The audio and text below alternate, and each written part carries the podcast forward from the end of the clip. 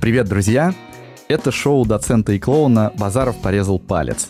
Меня зовут Борис Прокудин, я доцент эм гэ у. А я Филипп Жевлаков, психолог, арт-терапевт и клоун. Наш подкаст литературный и терапевтический одновременно. Мы берем литературные произведения, их авторов и героев, говорим о ситуациях, в которых они оказались с точки зрения современной психологии, чтобы помочь себе и, если получится, стать счастливее. И сегодня мы поговорим о героях рассказа Антона Чехова «Студент». И тема «Как от отчаяния идти к надежде и смыслу».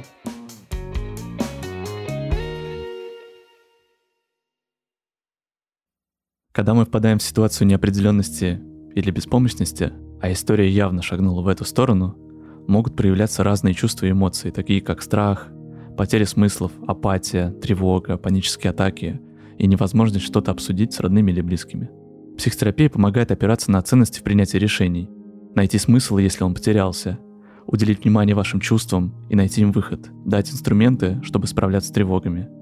И я в регулярной терапии уже три года. Сейчас чувствую, что терапия для меня про спокойствие. На сессии я могу дать выход своим эмоциям, говорить о том, о чем мне важно говорить, без страха, что меня кто-то осудит.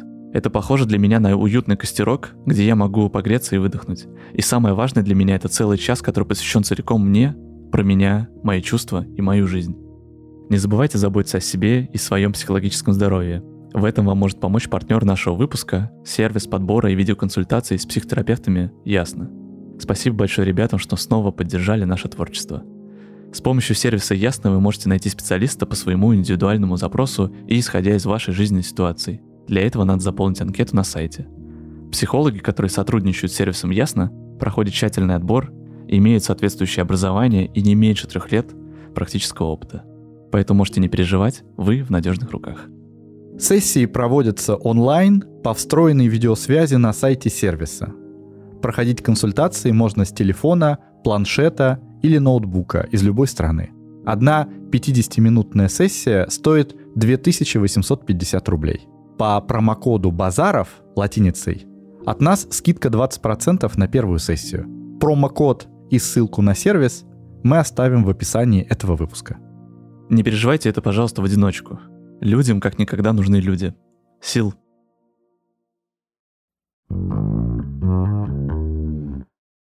Чехову не нравилось, что критики часто называли его пессимистом и писателем-нытиком. Мы это знаем из воспоминаний. А какой я нытик? Какой я хмурый человек? Угу. Какой я пессимист? Ведь из моих вещей самый любимый мой рассказ «Студент», — говорил он. И действительно, рассказ «Студент» заканчивается оптимистически, заканчивается надеждой на счастье. И Чехов его так любил, вероятно, потому, что в нем он написал какое-то важное открытие, которое когда-то сделал сам. И это очень короткий рассказ, всего две-три страницы, и даже кажется, что он не очень изящный с художественной точки зрения, как mm-hmm. будто Чехов мог написать и получше. В нем нет сложных чеховских диалогов, которые мы так любим, полных каких-то красноречивых недоговоренностей, нет пронзительного лиризма. Все очень просто. Короткий, скупой рассказ, но рассказ, который содержит важное открытие. Рассказ начинается с того, что очень молодой человек, студент духовной академии по имени Иван Великопольский, возвращается с охоты. Он сын дьячка и, по-видимому, приехал к родителям в деревню на пасхальные каникулы, отдохнуть несколько дней. Сидеть дома ему было скучно, он пошел поохотиться и вот под вечер возвращался домой. Сначала погода была хорошая, а потом, когда стемнело, подул с востока холодный пронизывающий ветер, пишет Чехов. По лужам протянулись ледяные иглы, и стало в лесу неуютно, гулко и нелюдимо. Ему стало холодно. Иван Великопольский шел все время заливным лугом по тропинке. У него закоченели пальцы и разгорелось от ветра лицо. Ему казалось, что этот внезапно наступивший холод нарушил во всем порядок и согласие, что самой природе жутко, и оттого вечерние потемки сгустились быстрее, чем надо. Кругом было пустынно и как-то особенно мрачно. Только на вдовьих огородах около реки светился огонь. Далеко же кругом и там, где была деревня, версты за четыре, все сплошь утопало в холодной вечерней мгле. Студент вспомнил, что когда он уходил из дому, его мать, сидя в сенях на полу, босая, чистила самовар, а отец лежал на печи и кашлял. По случаю Страстной Пятницы дома ничего не варили и мучительно хотелось есть. И теперь, пожимаясь от холода, студент думал о том, что точно такой же ветер дул и при Рюрике, и при Иоанне Грозном, и при Петре, и что при них была точно такая же лютая бедность, голод, такие же дырявые соломенные крыши, невежество, тоска, такая же пустыня кругом, мрак, чувство гнета. Все эти ужасы были, есть и будут. И от того, что пройдет еще тысяча лет, жизнь не станет лучше. И ему не хотелось домой.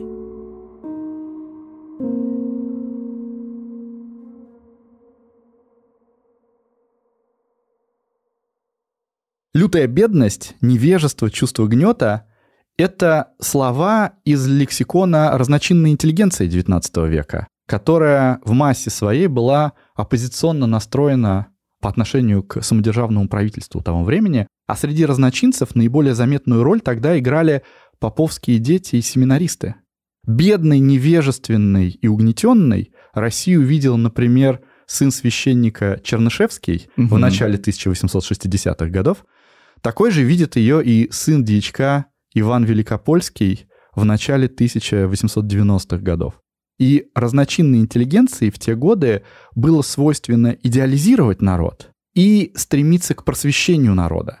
Когда народ выйдет из своего невежества, поймет всю меру своей порабощенности, тогда появятся предпосылки к изменениям. И поэтому народники считали, что главная роль в преобразовании страны принадлежит им, критически мыслящим личностям, образованной интеллигенции, и их миссия – нести в народ свет знания. И, по-видимому, наш студент Великопольский был воспитан в атмосфере этих идей, которые тогда носились в воздухе, и видел всю неустроенность жизни, а себя считал просветителем. Наш студент идет на свет костра, горевшего у вдовьих огородов. Их называли так, потому что они принадлежали двум вдовам, матери и угу. дочери. Мать звали Василиса, она описана как высокая пухлая старуха в мужском полушубке, а дочь Лукерия, маленькая, рябая, с глуповатым лицом. Мы узнаем, что Василиса служила когда-то у господ в няньках, и поэтому выражалась более деликатно, то есть, может быть, чуть-чуть была более образована. А Лукерия, ее дочь, описана как самая простая деревенская баба, забитая мужем, которая сидела со странным выражением, как у глухонемой. Угу. Окоченевший студент шагнул к ним из темноты и сказал: «Вот вам и зима пришла назад, здравствуйте». Василиса даже вздрогла немножко от неожиданности, потому что он пришел из темноты, но узнала соседа и сказала ему: «Богатым будешь». Так они коротко поговорили.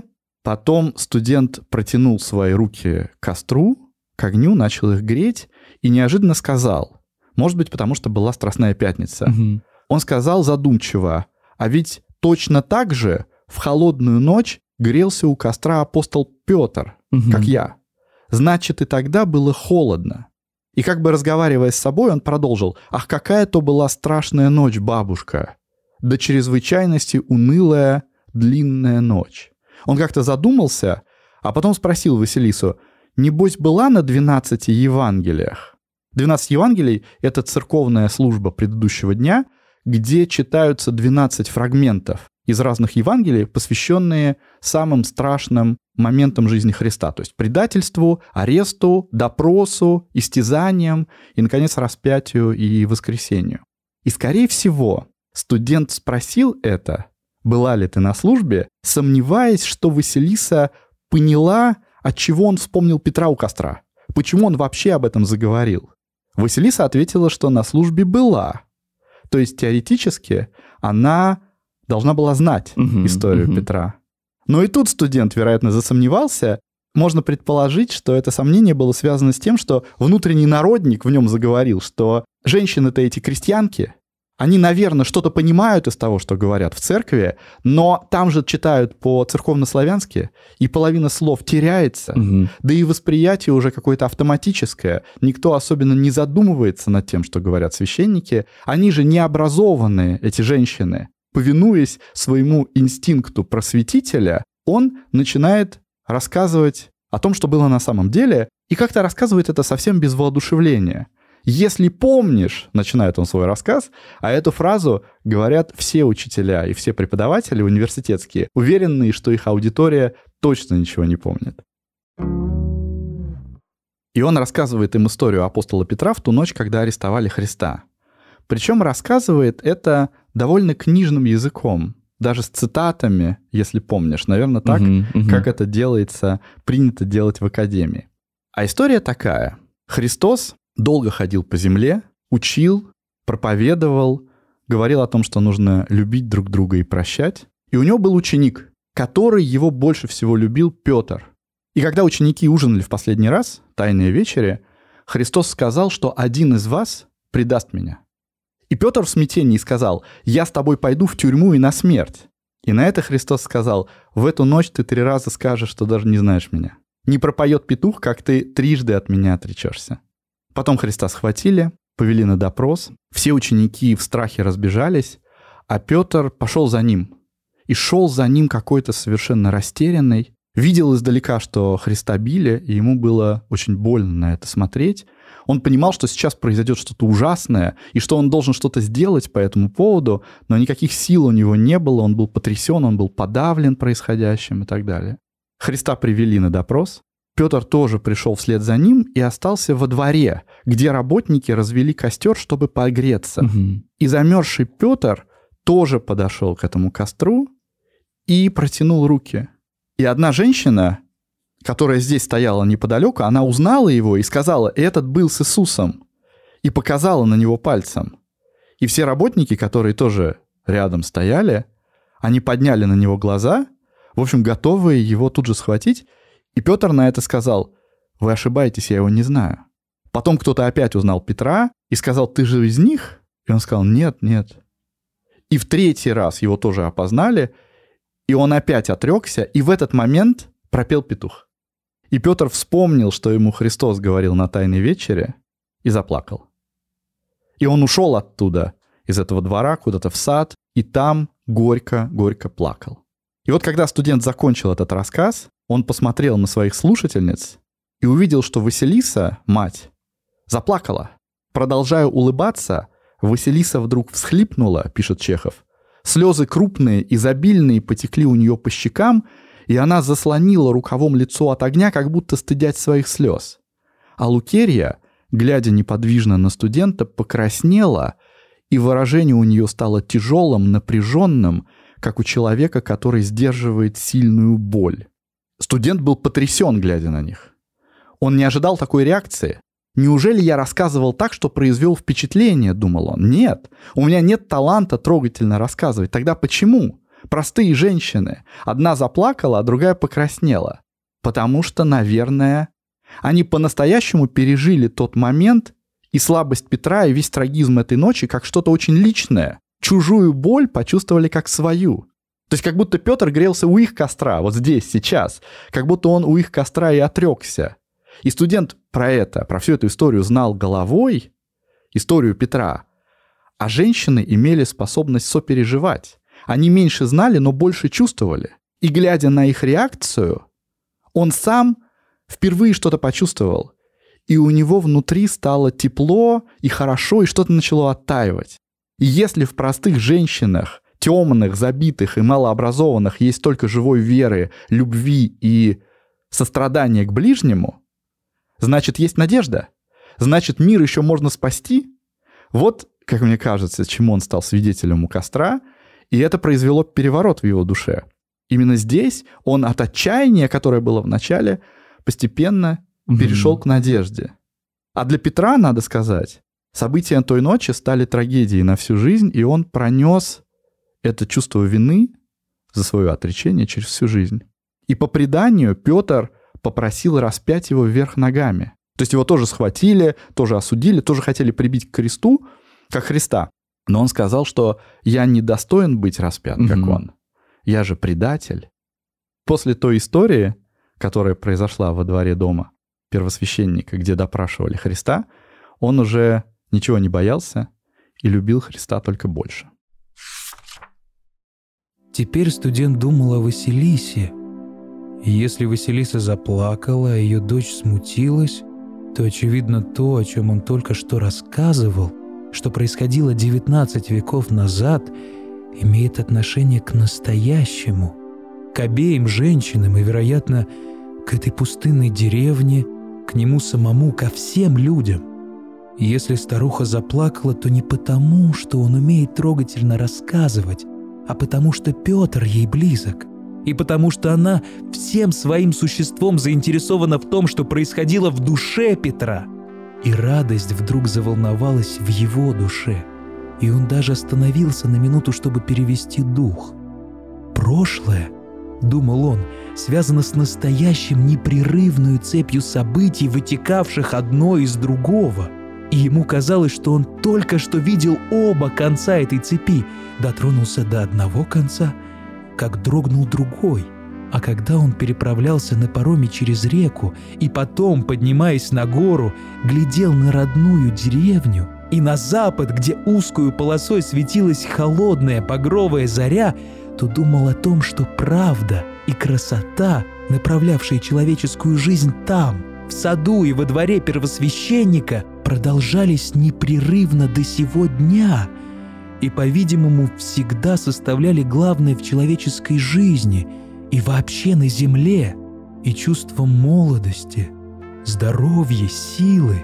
Ему было только двадцать два года, и невыразимое сладкое ожидание счастья, неведомого, таинственного счастья овладевали им мало-помалу, и жизнь казалась ему восхитительной, чудесной и полной высокого смысла.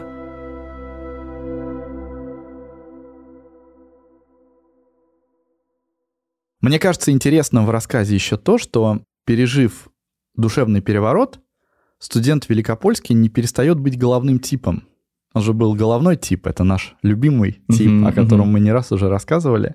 И этот студент, даже поняв что-то очень важное и простое, не перестает концептуализировать. Он говорит о непрерывности истории и причастности к истории.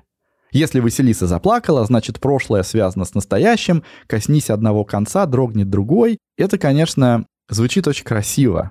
Но разве в начале, ощущая бедность, невежество и угнетенность русской жизни, он не признавал непрерывность истории и причастность к истории?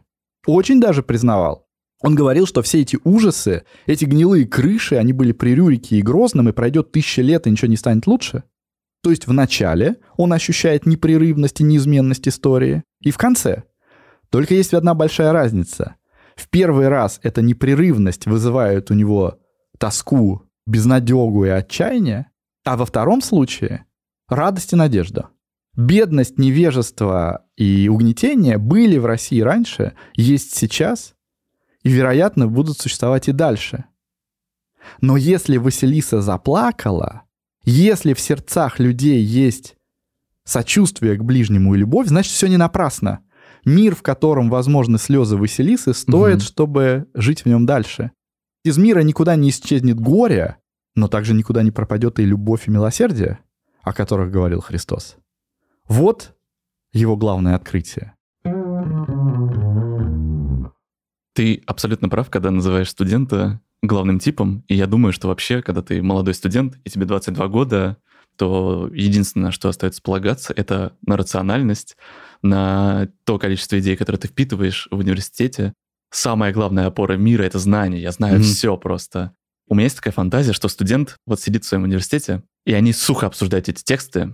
Это инструмент, они ему учатся, он сухой и не пропитан чувствами. И тут происходит с ним вот эта магия, что он сухо рассказывает, но это их сильно впечатлило. И мне кажется, впервые он столкнулся с тем, что его текст, его проповедь, по сути, что это было, вызвало в человеке очень много чувств и трансформаций, mm-hmm. сочувствия. И в этот момент, мне кажется, он переосмыслил свою деятельность. Ага. Я как-то думаю про, про свой вуз, я начинаю думать, что пять лет мне рассказывали, как надо технически работать с людьми, и то, как на самом деле это выглядело по-другому в практике, что это никак не сходится с книжками, что, правда, это всегда про какие-то мелкие касания, живые моменты. Еще мне нравится в его трансформации, что от пафоса и головы он пришел к какой-то бытовухе, в хорошем смысле, ага. к какому-то простому, человеческому, искреннему. А что ты подразумеваешь под словом «переосмыслил свою деятельность»? То есть он понимал, что он будет священником, и, может быть, даже будет богословом. Угу. И читал, и знал, как это примерно делается. Есть же вот этот кризис третьего, четвертого курса, когда ты думаешь, что это не то, чем тебе нужно заниматься. Да. И мы можем предположить, что, возможно, Точно. он и думал, что эти текста, это всем так понятно. Они да. все слышали сто тысяч раз. Чего ага. мне про это рассказывать? Они же все все понимают. И тут он понял, что он не, сам ничего не понимает, он сам ничего не чувствует. И вот он может быть вот таким, не знаю, проводником, катализатором, не знаю, разгонщиком чувств, да. в хорошем смысле этого слова. И, наверное, в этот момент он увидел свою миссию как священника. И, истинного священника, истинного, истинного священника. Проповедника. Интересно, мне очень нравится. Это вещь, и, втор... и одна вещь, которая про то, что была зима, mm-hmm. и она была там и при Рюрике, и про Петре. Она меня тоже приглашает к идее про то, что мы всегда будем сталкиваться с холодом, но за зимой всегда идет весна, и всегда идет лето, потом идет осень, а потом снова будет зима. Uh-huh. Это то, как сказал ты, что там была бедность, невзгоды и несчастье, и они есть и сейчас, и будут еще. Вот эти темные времена uh-huh. как, как будто бы подчеркивают его важность в присутствии в этом мире, что надо тебе разогревать сердца в эти холодные времена. Точно, точно. И это приглашает меня к теории, которой я хочу поделиться. Человека, который про смыслы и надежды знает не понаслышке. Его зовут Виктор Франкл. Угу. И он создал такую терапию, терапию смыслов. Она называется логотерапия. В чем основной концепт и основная идея этой теории? В том, что жизнь человека имеет смысл при любых обстоятельствах. Почему я говорю про Франкла, что ему пришлось проверить это не понаслышке? Франкл пережил концлагерь. Есть его знаменитая книга, наверное, самая знаменитая его книга, это «Скажи жизни да» или «Психолог концлагеря». И я помню, там такой был эпизод, когда Франкл уже там поместили в концлагерь, их ведут э, там раздевать, просить сдавать вещи, и им говорят, сдайте все, снимайте одежду, скидывайте все там драгоценности, книги, вещи, а у Франкла был написан какой-то его научный труд. Рукопись, рукопись, рукопись не изданная еще. Да, и, ага. он, и он такой начинает думать, куда мне ее деть, куда мне надо ее, мне надо ее сохранить, что бы это ни стоило, это мой смысл сейчас. И он поворачивается к самому... Как я это хорошо понимаю, потому что я сейчас рукопись дописал, я понимаю, что все, что я делал в жизни ради этой рукописи, если я с ней расстанусь, то я потеряю все. Вот, представляешь, он стоит и думает только о том, как ее спрятать, что его жизнь ничего не стоит, рукопись важнее его жизни. Он поворачивается к своему соседу в этой шеренге и говорит ему, эта рукопись очень важна, мне нужно ее спрятать, есть какие-то идеи. Этот человек справа от него смотрит на него, сначала смотрит как-то задумчиво, потом начинает смеяться, потом его лицо становится злым у этого человека, и он говорит ему, это полное дерьмо. И Франкл в этот момент осознает, что рукопись сейчас ничего не стоит. И он ее скидывает в вещи. Ну и позже он напишет такую рукопись. Еще которая, тридцать книг. Которая, еще тридцать книг станет там угу. великим человеком. Франклу помогала одна идея во время всего этого ужаса. Он мысленно возвышался над всем этим, что сейчас происходит. То есть он делал какую-то работу, мог погружаться в тоску, но мысленно возвышался и представлял, что он угу. стоит на кафедре и читает лекции ага. про все, что сейчас происходит. Как он это с научной точки зрения обосновывает, как он все про это рассказывает. И это его согревало и давало ага. ему надежду и тепло. И основная вот эта концепция про то, что жизнь человека имеет смысл при любых обстоятельствах, она гласит, что уникальность присуща каждому человеку. Уникальность того, что он может сделать в определенный момент. Мы, все люди на планете Земля, по-разному поступим в разных ситуациях. Так, как поступишь ты, не поступит больше никто. И так, как фантазируешь ты, и так, как мыслишь ты, больше не мыслит никто. Вот эта уникальность, она же дарит уникальность и смысл, который ты приобретаешь для себя, она дарит тебе ответственность за собственную жизнь ага. и контроль над собственной жизнью. То, что я люблю, авторство. Да. Авторство жизни. Франкл отмечает, что когда нет смысла в жизни человека, то наступает апатия и скука. Человек как будто теряет все жизненные силы и ресурсы. Я вот думаю про, когда ребенок появляется на свет, у него нету какого-то смысла. Ну, в плане его основная задача — жить жизнь, его смысл. Вот, нет никакого сложного конструкта. Он ест, играет, плачет, обнимает маму. Вот его смысл. Жить жизнь. А потом постепенно он вырастает, ему говорят, ты должен учиться хорошо, ты должен там поступить в универ, стать слесарем, потому что слесара хорошо зарабатывают. Ну, короче, ему начинают навязывать смыслы. Мне кажется, естественнее, конечно, самое естественное в жизни — это не иметь смысла и терять его. Что я имею в виду? Я в своей профессии регулярно раз в год, а может быть и раз в полгода теряю смысл. Ну, то есть я начинаю думать, имеет ли смысл моя работа? Она мне нравится, это то, чем я хочу заниматься. Может быть, я в чем-то могу быть лучше. Угу. И я про это рассказываю и клиентам, и с своим коллегам на интервизиях. Интервизия — это когда вы собираетесь с коллегами вместе, у вас, не знаю, три-двенадцать человек, ну, в общем, может быть, от трёх до бесконечности. И нет какого-то старшего здесь, нет какого-то опытного психолога, все примерно равны, такая группа равных, где вы делитесь либо тяжелым случаем каким-то, с которым вы работаете, и вам нужна в нем поддержка, либо вы делитесь своими какими-то профессиональными переживаниями. Ты к группе обращаешься, как группе, как сообществу спрашиваешь, что с этим можно поделать, и люди тебе просто откликаются, что да, у них такое же было, что им помогало, как они с этим справлялись. Тем самым ты набираешь инструментов и ресурсов, и тем самым не остаешься в одиночку с этим. Это называется ага. интервизия в нашем профессиональном мире. Прекрасная практика взаимопомощи. Вот. И я этот момент э, потери смысла называю проверкой веры. Ага. В то, чтобы вера укреплялась, мне кажется, нужно иногда в ней сомневаться и добавлять туда, и переобновлять смыслы. Потому что если мы не сомневаемся и не испытываем фрустрацию, апатию и скуку про что-то, про свою деятельность, то тогда жизнь не приобретает новых красок. Я костенею и пользуюсь старыми идеями, старыми инструментами, и чтобы этого не было, мне приходится терять смысл, приходится его заново переоткрывать, либо с ним прощаться, либо его пере... заново с ним знакомиться и влюбляться заново. Даже если это самая яркая и самая любимая работа? Все теории про выгорание mm-hmm. говорят про то, что чем любимее твое дело, тем быстрее ты горишь в нем. Значит, человек так... зажигалка, человек спичка, ага. ты должен сгореть. Ты петарда. Ты петарда. Ты моя петарда.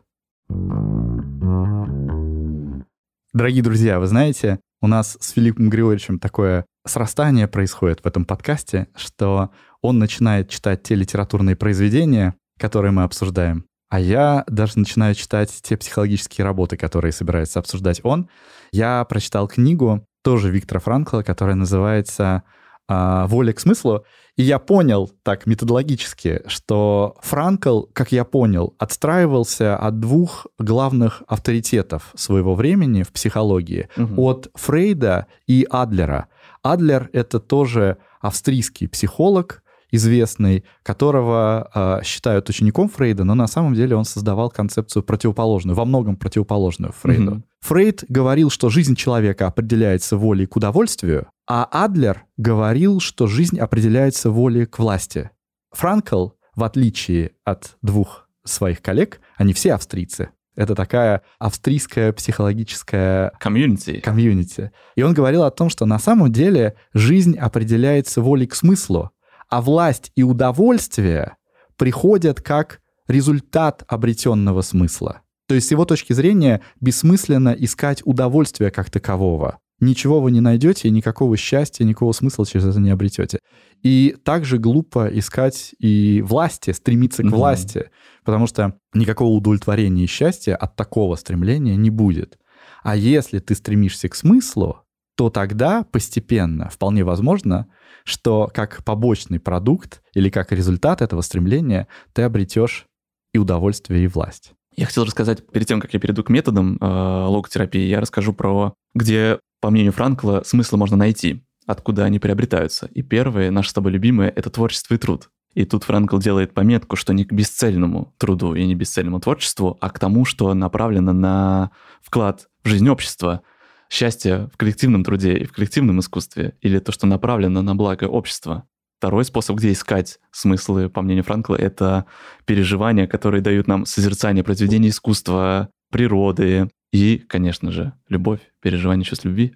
И у тебя есть твоя любимая вот эта фразочка про... Любовь, сейчас скажу, сейчас скажу. Скажи, сейчас пожалуйста, скажу. Она мне так нравится. Да, моя любимая цитата. Франкл говорит, что смысл жизни можно обрести в творческой работе, переживании искусства, культуры или полюбив другое уникальное существо. Уникальное другое существо. Это может быть дорогая петарда, и собачка, и кошечка, и даже корова. Кто угодно.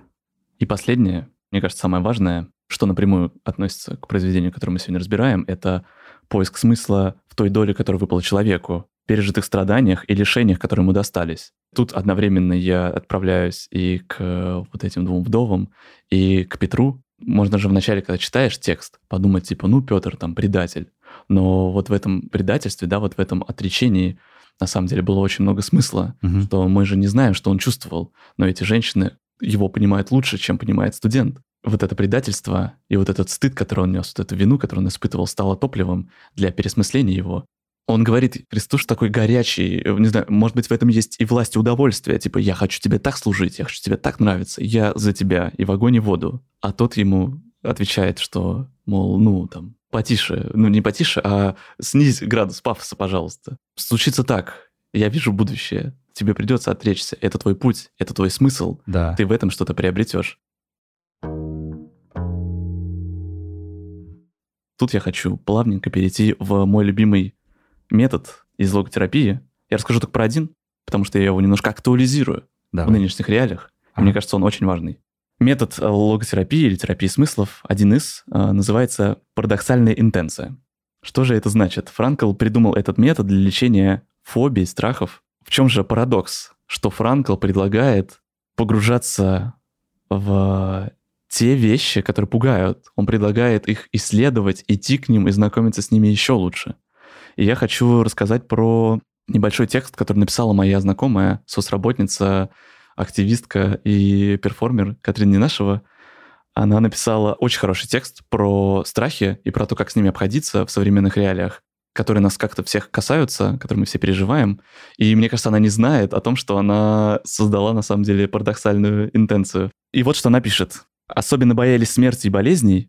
Приходите сейчас волонтерить в хосписы. Хосписы теряют поддержку, и волонтеры очень нужны. Заходите на сайт «Дом с маяком», «Подари жизнь» или «Фонд Вера». Вам всегда были страшны опыты заключения. Начните помогать заключенным письмами, вещами, деньгами, организацией благотворительных событий. Найдите фонд «Протяни руку», например. Слишком боялись изоляции или есть страх психологического заболевания? Самое время пойти волонтерить в ПНИ, куда волонтеры всегда нужны в самых разных регионах России». Что такое ПНИ? Извини, пожалуйста. А, психоневрологический интернат.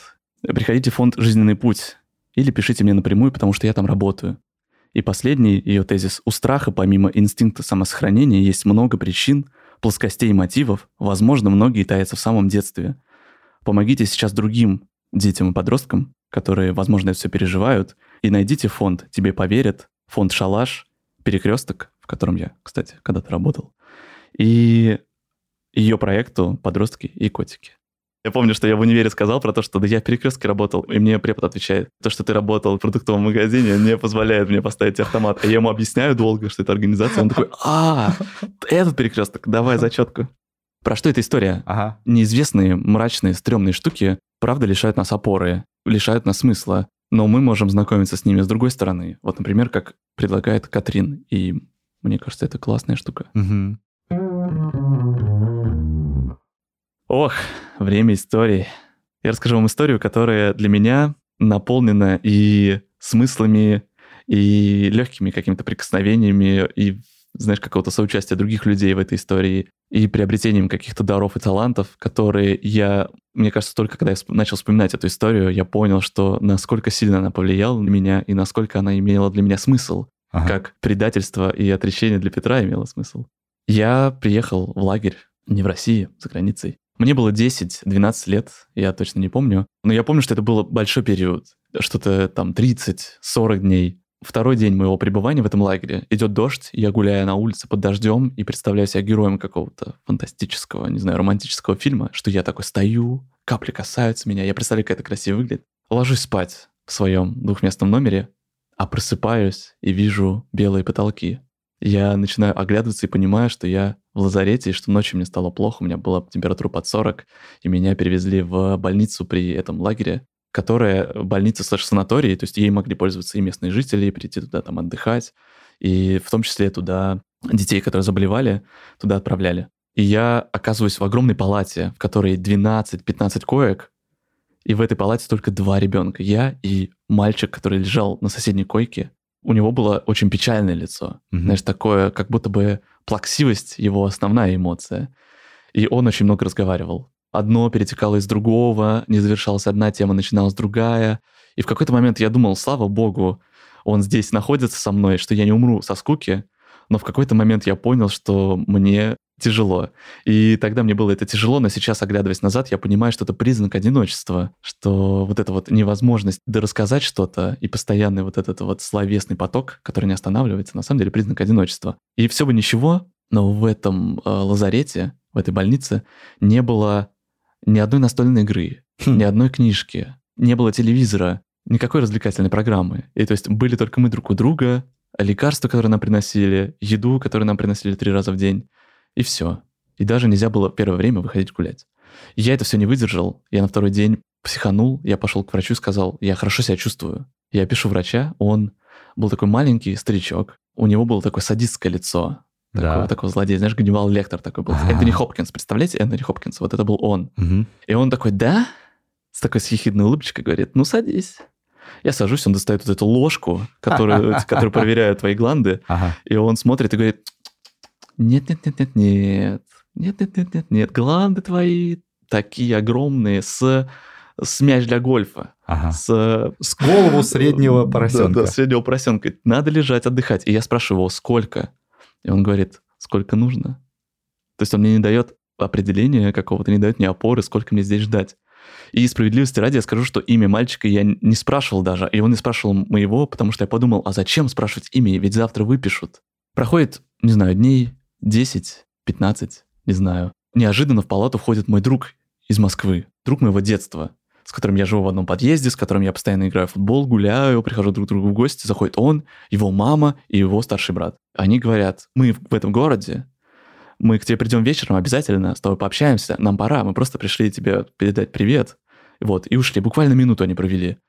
И это меня так зарядило, что они придут вечером, что у меня будет какое-то разнообразие, новое общение, и я стал сидеть у окна и ждать их. Я мечтал, как они придут, испытывал колоссальную радость. Мне даже хотелось спать в какие-то моменты, но я боялся ложиться, потому что я подумал, что а вдруг они придут, а я сплю, и они подумают, ну не будем его будить, уйдем. И уже наступает семь-восемь часов вечера, вот этот розовый персиковый закат. Ага. Заходит медсестра, и у нее в руках просто охапка гостинцев. Там конфеты, сухари, баранки, фрукты, соки. И она все мне кладет на... Она делает это просто без каких-либо эмоций. Она уже все понимает, мне кажется. Она кладет это, и я у нее спрашиваю, а что это? И она мне говорит, это передали твои знакомые, которые заходили утром.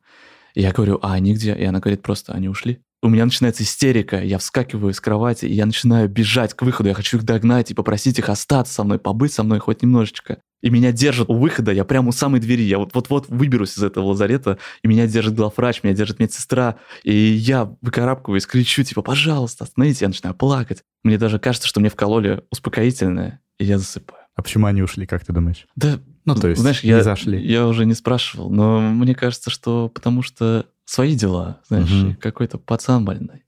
Ну, справится он там, чего ему. Ну да. А, проходит еще какое-то количество дней. Я уже усмирился с этим пацаном, научился смирению. Знаешь, я как-то момент слушаю его, в какой-то нет, ссорюсь с ним, спорю. И в какой-то момент разрешают выходить гулять. Состояние мое, видимо, меняется, по мнению моего главврача. При этом лазарете был маленький садик. Он был буквально, там, не знаю, четыре или пять на пять метров. И он огражден был такой решеткой, ага. забором, чтобы мы не сбежали. Там были какие-то растения, цветы, и в центре стоял большой стол. И я просто приходил и садился за него. И сидел и отдыхал от этого пацана, и просто о чем-то думал, дышал, разглядывал этот стол. Ну, там больше никого не было. Такое ощущение, что в больнице были только мы вдвоем. И вот я приходил туда день за днем, и в какой-то момент я прихожу и вижу, что сидит там девочка. И она тоже, ну, она моего возраста, может, чуть старше. Понятно по ней, что она тоже... Знаешь, заключенная данного учреждения, потому что у нее больничная пижама, какой-то халат этот. Первый день я просто робко с ней посидел. Тоже мы не представлялись, потому что как будто бы в воздухе витает идея, что зачем представляться, завтра выпишут. И я у нее не спросил, мы просто без церемонно как-то посидели. А на следующий день я снова прихожу, и снова она там сидит. И на столе, самая его важная черта, про которую я забыл рассказать, на столе ножом выцарапано огромными буквами слово «гондон». Я провожу...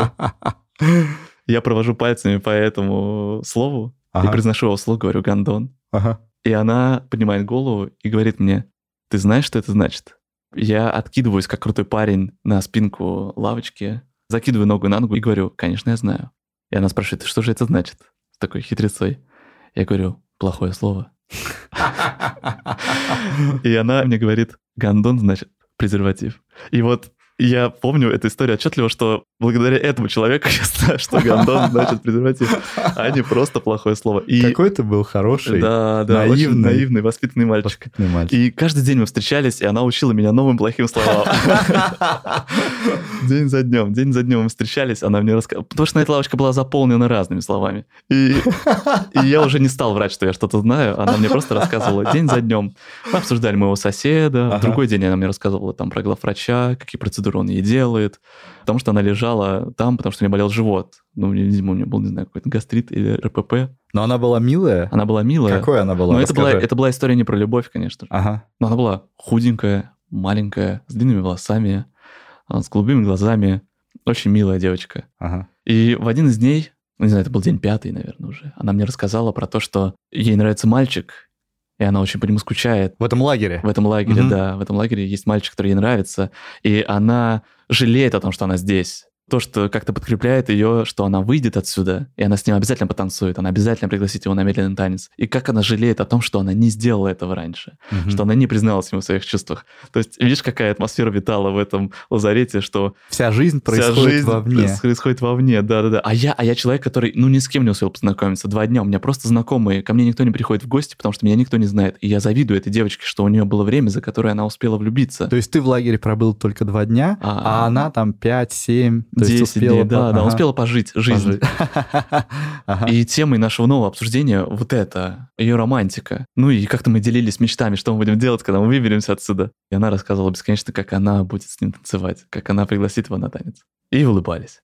Через какой-то промежуток времени главврач заходит ко мне в палату и говорит: собирайся, ты свободен. И одновременно испытываю несколько чувств. Я фрустрирован, я испытываю радость невероятную, что наконец-то свобода. А, а с другой стороны, какая-то грусть. И я бегу, конечно же, к этой девочке. Я бегу в ее палату, врываясь без стука. И что я вижу? Она лежит в огромной палате, где двенадцать-пятнадцать коек. И она лежит в самом центре одна. И кричу ей: я выхожу, меня освобождают. И у нее на лице какая-то потерянность. И она не успевает мне что-то ответить. Я не успеваю ей что-то больше рассказать. Меня хватают за руку, выводят за дверь и говорят: все, иди в свой корпус. А я не знаю, что такое идти в свой корпус. Потерянный иду. Я вижу знакомых, с которыми я познакомился в первые два дня, но для них я никто. Они про меня ничего не знают. У меня много карманных денег, которые мне дали родители в этот лагерь. И я просто их трачу за один день с этими вот неизвестными мне друзьями. Я никогда не чувствовал себя таким чужим. Ага. Я в итоге узнаю, что воспитательница ходила каждый день и просила, чтобы меня выпустили, чтобы человек увидел море. Он приехал на море, а я не увидел море. И оказалось, что через два дня я уезжаю в Москву. На ага. поезде уезжаю в Москву, и поэтому главврач Энтони Хопкинс решил снизойти и освободить меня. То есть правильно я понимаю, что тридцать дней длился отдых, два дня до этого и два дня в конце, а двадцать шесть дней я провел в лазарете. Угу. И я прекрасно себя чувствовал. У меня хронический тонзиллит, у меня всегда опухшие гланды. Это мой прикол, дар и проклятие. Ну, в общем, вечерняя дискотека. Играет русская попса, я никого не знаю, я хожу меланхолично, гуляю по этой дискотеке, смотрю, как танцуют ребята, и в какой-то момент я встречаю своего соседа, вот этого болтливого парня, и мы встречаемся с ним взглядом, и единственное, что мы успели друг другу сказать, что он успел мне сказать, это: она плакала, когда ты ушел, она плакала, когда тебя, ну, отпустили. Да, ты что? Вот, и он говорит: потом меня, типа, отпустили сюда. И мы, ну, попрощались, я пошел гулять дальше, и меня пригласили на танец. Неизвестный мне человек, мы танцуем, и кто-то меня трогает за локоть. Я делаю естественный оборот медленного танца, и я вижу, что это она стоит. Она красивая, в платье. Это девочка? Это девочка, и она танцует с парнем с каким-то, и она мне показывает пальцем, безмолвно она мне показывает пальцем, что значит: это он, смотри, это он, мы танцуем. И я просто смотрю на нее, молча улыбаюсь и киваю. Класс. Вот такая вот история. И ты так и не знаешь ее имя? Я не знаю ее имя. И если вдруг, если вдруг она слышит эту историю... Потрясающе. Пусть она... не знаю, улыбнется. Про что для меня эта история? В первую очередь про мелкие касания, про какие-то мельчайшие прикосновения, которые создают, знаешь, и будущее, и надежду. То есть я думаю про откуда взялись друзья мои. Я думаю, что моя, моя мать позвонила им и просила, чтобы они зашли. Узнала, что они там, просила, чтобы они зашли. Что была вот эта воспитательница, которая изо дня в день ходила и просила, чтобы мальчик увидел море. И то есть это она добилась того, чтобы я не, не из больницы вышел и сразу на поезд сел, а чтобы я все-таки провел какое-то человеческое время. Эта история научила меня смирению и какому-то слушанию, и что хватит притворяться, что ты знаешь, что значит гондон, что ты что-то вообще в этой жизни знаешь. Просто скажи: я не знаю, и ага. тебе расскажут, что это такое. И это будет самая теплая история, которую ты вспоминаешь. Вот про что для меня это. И мне кажется, эта история определила то, кем я стал. Да. Да. Таким я стал. А мне кажется, что она, конечно, очень созвучна нашему сегодняшнему выпуску, потому что и переход от отчаяния к надежде, потому что когда ты туда попал, это же было, ну, какое-то очень неприятное событие, что тебе столько дней нужно будет пробыть в больнице тогда, как ты приехал на море. А оказалось, что там вся жизнь не произошла. Самые близкие мне люди оказались да. там. Да. И мы с ними пережили больше, чем пережили кто-либо там. Мы пережили такое. Вы как бы лучше друг друга чувствовали, потому что у вас была одна и та же боль, mm-hmm. одна и та же проблема. Если возвращаться к рассказу «Студент» Чехова, mm-hmm. один из главных вопросов, который возникает по прочтению этого короткого рассказа, это вопрос, почему все-таки Василиса заплакала, а у Лукерии было такое выражение, как у человека, который сдерживает сильную боль.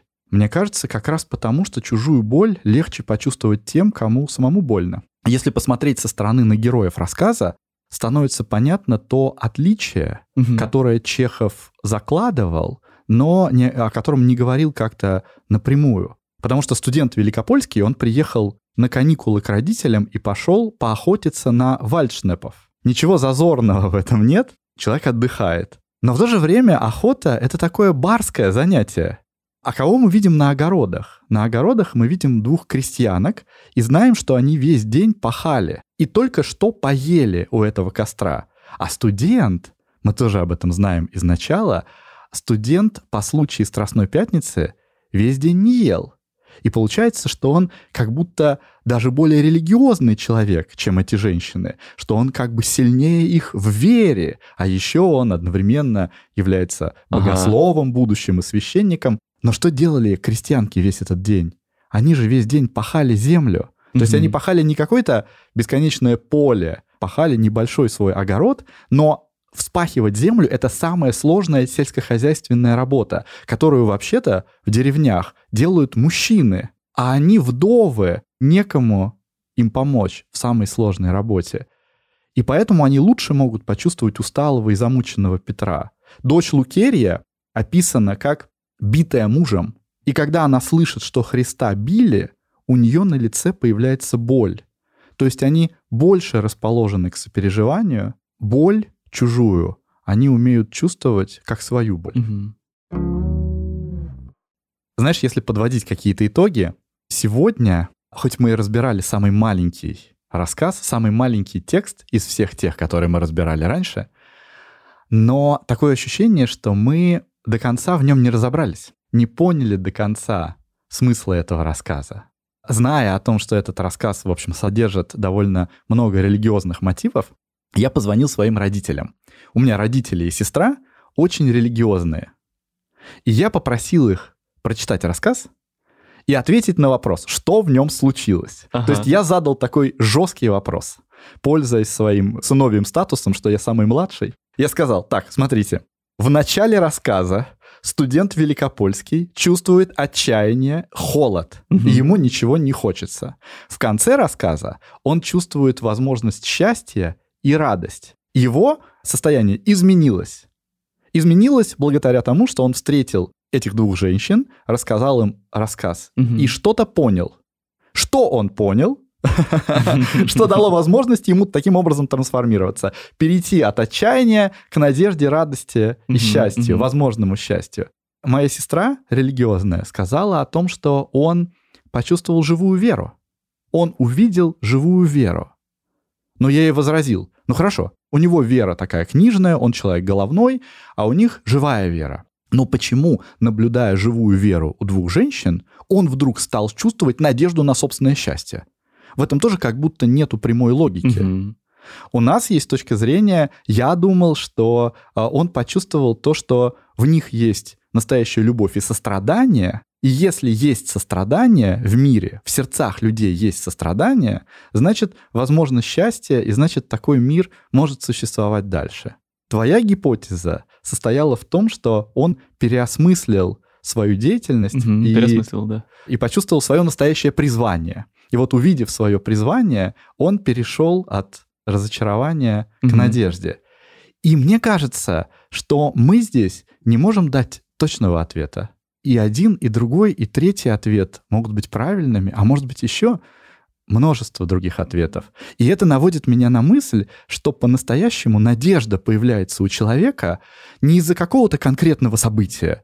Вот пришел кто-то другой и сказал «надежда есть». И он такой «ура, есть надежда». То есть не от какого-то крупного события, а она появляется от чего-то неуловимого, от чего-то, что иногда ты сам себе не можешь объяснить, почему это появилось. Угу. Папа посоветовал в контексте этого рассказа посмотреть фильм Федерико Феллини «Ночи Кабирии». И вчера с Филиппом Григорьевичем, дорогим, мы вечером перед сном посмотрели этот фильм «Ночи Кабирии». Очень коротко расскажу, что в этом фильме. Это история маленькой проститутки. Ее играет Джульетта Мазина, замечательная актриса, удивительная, которая стала женой Федерико Феллини. И вот, с одной стороны, эта героиня, которую зовут Кабирия, она такая немножко несуразная, она какая-то немножко маленькая и даже не очень сексуальная в той профессии и работе, которой она занимается. Но, с другой стороны, у нее невероятно живое лицо, у нее невероятная улыбка. В характере у нее нет никакого цинизма. Наоборот, в характере у нее как будто очень много наивности, и она ведет себя часто как ребенок. Начинает звучать музыка, и она сразу начинает пританцовывать с счастливым лицом. А в сердце ее живет какая-то надежда на большую любовь. Как ребенок она надеется на то, что все будет прекрасно, все будет хорошо, и она начнет жить новую жизнь. Начинается фильм с того, что ее хочет утопить ее любовник у реки. Он с ней гуляет, они обнимаются, гуляют, но потом у реки он выдирает у нее сумочку, а ее саму сбрасывает в реку. И она чуть не тонет, ее спасают какие-то мальчишки, и она чуть не тонет, только выплывает. И она говорит своей подруге, он меня хотел утопить за сорок тысяч лир. Представляешь, всего за сорок тысяч лир он меня готов был убить. И у нее такое страшное недоверие к миру появляется. И дальше мы видим, как она попадает на сеанс гипнотизера. Там, на этом сеансе, она начинает говорить что-то от себя. От нее отлетает вот эта ее маска, и она говорит о том, что она желает любви, о том, как она хочет свою новую жизнь свою жить, что она надеется на то, что у нее ее найдет какой-то человек, который окажется к ней добр и так далее. И когда заканчивается это представление, к ней подходит человек, который представляется Оскаром, и говорит, что он услышал, увидел ее настоящую и влюбился. Кабирия не верит в то, что так может, потому что она не доверяет миру, который все время дает ей щелчки по носу. Но все-таки он ей носит цветы, он ей приносит потом конфеты, и она потихоньку-потихоньку влюбляется в него, и он делает ей предложение. И она думает, наконец, наконец в мире появилась справедливость. Он говорит ей, ну, мы должны переехать отсюда, продавай свой дом. А она очень гордилась, она весь фильм очень гордится, что у нее есть дом. У других нет дома, а у нее есть дом. И что она говорит? Даже термометр. Даже термометр у меня есть. Я не такая, как эти все. Он предлагает ей продать дом, снять все свои сбережения и уехать туда, куда-то, в новую жизнь. И она это делает, прощается со своей главной подругой, они обнимаются. И перед отъездом, перед тем, как сесть в поезд, этот друг, ее Оскар, новый возлюбленный будущий жених, он говорит, давай прогуляемся, давай я покажу тебе прекрасное место на берегу реки, там мы встретим закат. И они идут через лес, приходят в пустынное место на берегу реки, закат персиковый, как ты сказал. У нее в руках сумочка, в которой все деньги, там такая пачка огромная всех-всех денег. А мы видим, что на лице у этого Оскара mm-hmm. какое-то странное выражение, он потеет, бледнеет. Она говорит, что с тобой? Он ей говорит, ты плавать умеешь? Она наивно говорит, да нет, я не умею плавать. Меня даже однажды утопить пытались, я чуть не утонула. Ага. И в этот момент она оборачивается на него, смотрит и говорит, и ты? И ты ради денег? Ты убить меня хочешь? И она отдает просто ему сумку с этими деньгами и говорит, убей меня, убей меня, я не хочу жить в таком мире. И она прям кричит, убей меня, я не хочу жить в этом мире. Но он трусит, хватает сумку и убегает. И она остается без всего. У нее ни дома нет, ни сбережения, ничего, mm-hmm. вообще ничего. И она лежит в этой траве, в этих каких-то осенних листьях, совершенно отчаявшаяся. Но потом встает и идет по парку, идет через лес. И вдруг вокруг нее появляется группа школьников и студентов веселых. Они играют на гитаре, они mm-hmm. поют, кто-то играет на аккордеоне, рядом проезжают ребята на мотоцикле, парень, девушка, им лет по восемнадцать, по девятнадцать. Mm-hmm. Они абсолютно счастливые, перед ними счастье, перед ними новая жизнь открывается. И они как будто начинают хороводить, начинают кружить вокруг нашей Кабирии, счастливые, и они говорят ей «Добрый вечер». И она смотрит на них, а у нее грустное лицо, mm-hmm. конечно, потерянное. Она смотрит на них, а они улыбаются и веселятся. И у нее на лице появляется улыбка. Вот эта вот знаменитая улыбка Кабирии, которая вошла в историю кино. И на этом заканчивается фильм. То есть тоже она почувствовала какую-то надежду. Откуда эта надежда может появиться? Мы не знаем. Mm-hmm. Но она может появиться даже в такой отчаянной ситуации, как ситуация, в которой оказалась Кабирия. Я, конечно, не богослов, и даже не... Но тебя все принимают за священника. И даже не Иван, не Иван двадцати двух лет. Но у меня есть маленький манифест. Хочется, чтобы он, не знаю, кого-то коснулся, родил какую-то доброту, какой-то внутри, смысл какой-то подарил. Насилие рождает насилие, говорит психолог Бандура, а любовь и сострадание рождает любовь и сострадание, говорит Филипп Шеблаков. К чему я это говорю? Быть добрым значит быть добрым кому-то, делать что-то хорошее и светлое для другого. Подать ему руку, если он упал, обнять и пригреть, если ему холодно, поделиться тем, что у тебя в избытке, а у другого в дефиците, сказать доброе слово. И никак иначе, и никак по-другому. Вот такой у меня манифест. Можно я тебя поцелую? Можно. Пора Цел... прощаться. Целуй.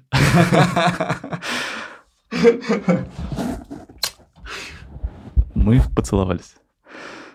Щечку. Ну что, пора прощаться. Это было шоу «Доцента и клоуна. Базаров порезал палец». Я Борис Прокудин. А я Филипп Жевлаков. И Анастасия Медведева, продюсерка и еще много чего этого подкаста. Хочу вам рассказать, что мы завели телеграм-канал. Так вот, заходите. Там можно комментировать. Контент там более хаотичный и жизненный. Еще там же мы собираем аудиоистории от слушателей про сопереживание и поддержку. Хотим сделать бонусный эпизод с вашими голосами. Ссылка на канал в описании выпуска. За последний месяц произошло много изменений в жизни проекта и тех, кто в нем участвует. Простите, что мы опоздали с выпуском и не вышли третьего числа, как обычно. Сейчас у нас будет плавающий график. Мы были бы очень рады, если бы вы поддержали наш проект. В прошлом месяце случился коллапс из-за санкций. Мы потеряли большую часть подписок на Патреоне. Сначала не понимали ничего и бездействовали, но потом создали аккаунт на альтернативной платформе Boosty. Boosty без проблем работает с российскими банковскими картами. А еще вы там сами можете выбрать сумму, на которую хотите нас поддержать. Patreon тоже есть. Он подойдет для зарубежных карт. Ссылки на платформы в описании выпуска. У нас там, как всегда, взамен для вас ответы на вопросы голосом, рекомендации книжек, что-то вырезанное из выпусков и стикеры по выпускам. Вы, кстати, их можете добавить в Телеграме. Ссылочка тоже будет в описании. А подписчикам мы по почте присылаем физическую версию стикеров и открытки от Филиппа. Спасибо всем, кто подписан, несмотря ни на что. Кто рассказывает о нас друзьям и близким, пишет отзывы и ставит оценки в подкаст-приложениях, делится в постах и сторисах. Без вас не было бы нас. Ваша обратная связь и поддержка – это топливо нашего проекта. Спасибо. В этом выпуске литературные вставки вам прочитал Павел Галынский. А музыку, как всегда, написал специально для эпизода Кирилл Небогин. До встречи в следующем эпизоде.